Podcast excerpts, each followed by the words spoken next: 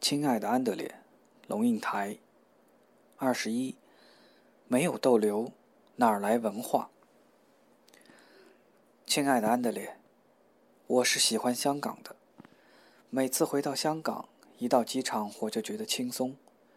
不管是从北京、上海、广州，甚至是台北，一踏入香港机场，那文明和现代的感觉总令我长舒一口气。空间宽敞明亮，秩序条理井然，法治使你对一切放心，即使是在面对他的警察。效率使你不必剑拔弩张，事情按一定的规律自动运转。我也喜欢香港人，在财大气粗的香港人后面，有更多扎实而诚恳的人；在奢华炫耀的人后面，有更多素质。淳朴纯净的人，你要慢慢的去发掘一个完全不同于他表面的香港。可是，香港的文化是怎么回事儿？到哪里去？没想到你这么快就发现了香港的重大特征。刚来香港的时候，有一天我逛了整个下午的书店，袋子里的书越来越重，但是又不想回家，就想找个干净又安静的咖啡馆坐下来。如果是台北，这样的地方太多了。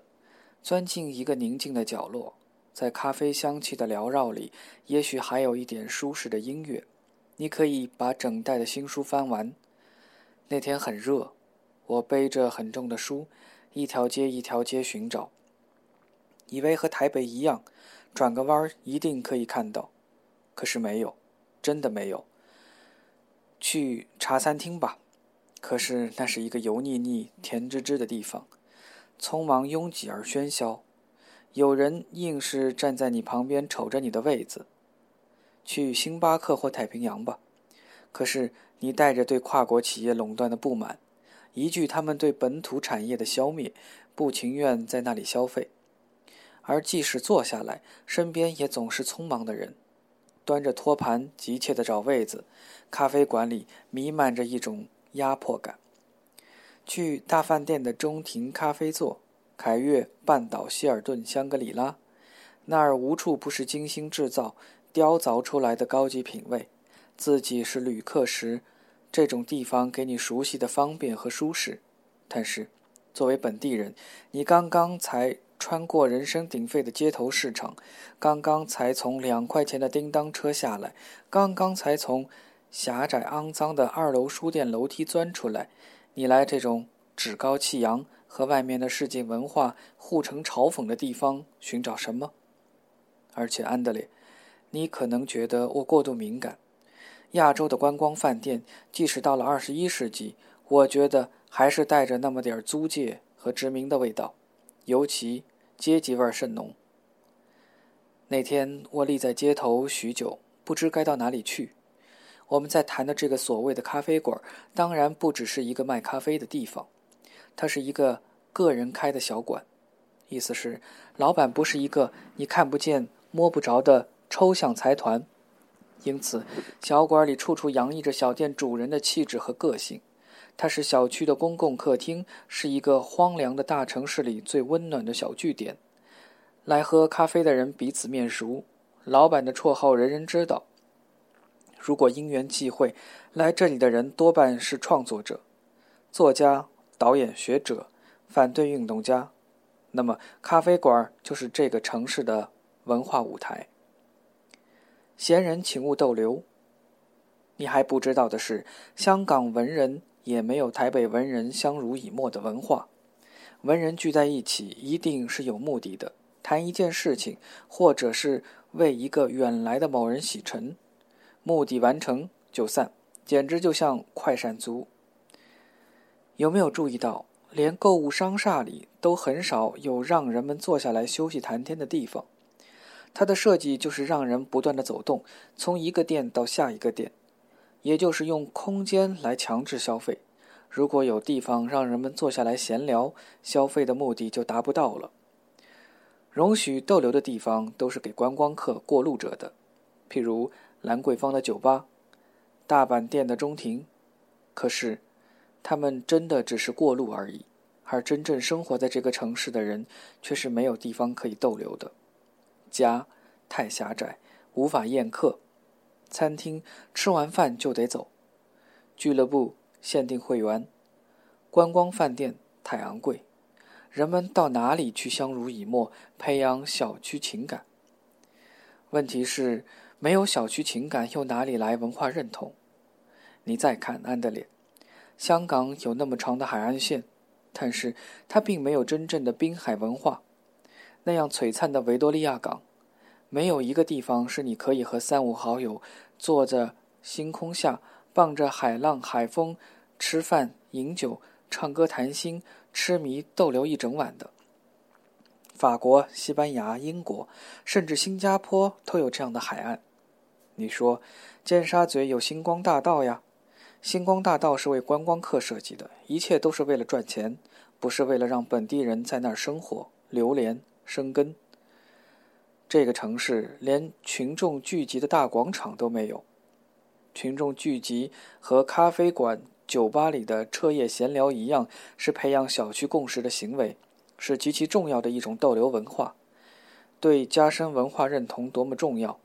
但是，香港是个没有闲人、请勿逗留的城市。沉淀、积累、酝酿、培养。你说香港没有文化，安德烈？如果对文化做广义的解释，香港当然是有文化的。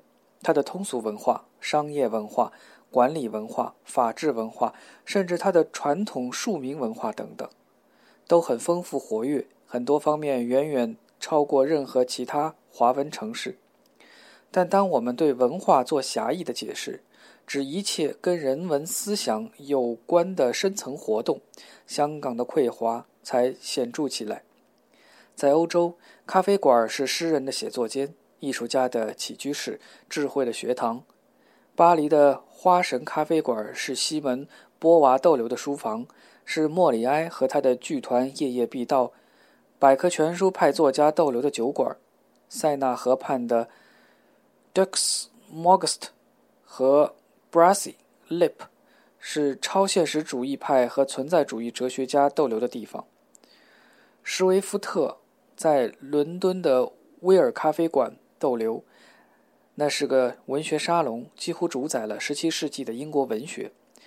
罗马的古希腊咖啡馆曾经是瓦格纳、拜伦、雪莱逗留之处；维也纳的中央咖啡馆曾经是弗洛伊德和托洛茨基逗留的地方。艺术家在苏黎世、伏尔泰逗留过的酒馆开展了达达艺术，知识分子在布拉格的咖啡馆。逗留而开启了幺八零三年的政治启蒙，文化来自逗留，逗，才有思想的激，灵感的挑逗，能量的爆发，留，才有沉淀，累积，酝酿，培养。我们能不能说没有逗留空间就没有逗留文化？没有逗留文化就根本没有文化？精疲力尽的搏杀。可是安德烈。我们大概不能用欧洲的标准来评价香港。你想，假定一千个艺术家和作家在香港开出一千家美丽的咖啡馆来，会怎么样？逗留文化就产生了吗？我相信他们会在一个月内倒闭，因为缺少顾客。你可能不知道，香港人平均每周工作四十八小时，超过六十小时的有七十五万人，占全部工作人口的百分之二十三。工作时间之长，全世界第一。这还没有算进去人们花在路上赶路的时间，一年三百小时。你要精疲力尽的香港人到咖啡馆里逗留，闲散的聊天，触发思想，激动灵感。思想需要经验的积累，灵感需要感受的沉淀，最细致的体验需要最宁静透彻的关照，累积沉淀。宁静关照，哪一样可以在忙碌中产生呢？我相信，奔忙使作家无法写作，音乐家无法谱曲，画家无法作画，学者无法著述。奔忙使思想家变成名嘴，使名嘴变成娱乐家，使娱乐家变成聒噪小丑。闲暇逗留确实是创造力的有机土壤，不可或缺。但是，香港人的经济成就建立在勤奋和搏杀精神上。搏杀精神就是分秒必争、效率至上、赚钱第一。安德烈，这是香港的现实。这样坚硬的土壤，要如何长出经济效率以外的东西呢？妈妈。